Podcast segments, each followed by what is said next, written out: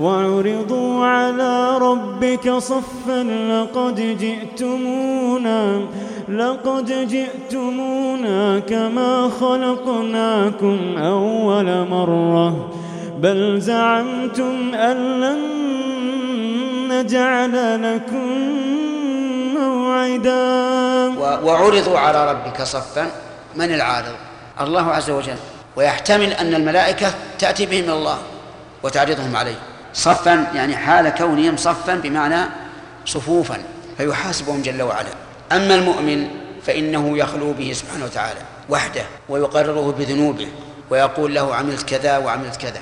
فيقر فيقول له أكرم أكرم الأكرمين إني قد سترتها عليك في الدنيا وأنا أغفرها لك اليوم. اللهم لك الحمد. يغفرها الله عز وجل يوم القيامة فلا يؤاخذه عليها. وفي الدنيا يسترها.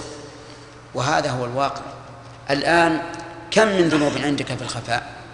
نعم كثيرة.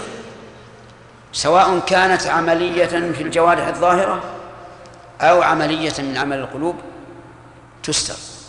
سوء الظن موجود الحسد موجود إرادة السوء بالمسلم ما هو بكل المسلمين موجود وهو مستور عليك. أعمال أخرى من من أعمال الجوارح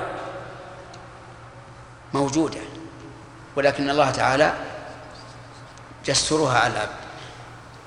إننا نؤمل إن شاء الله أن الذي سترها علينا في الدنيا أن يغفرها لنا في الآخرة.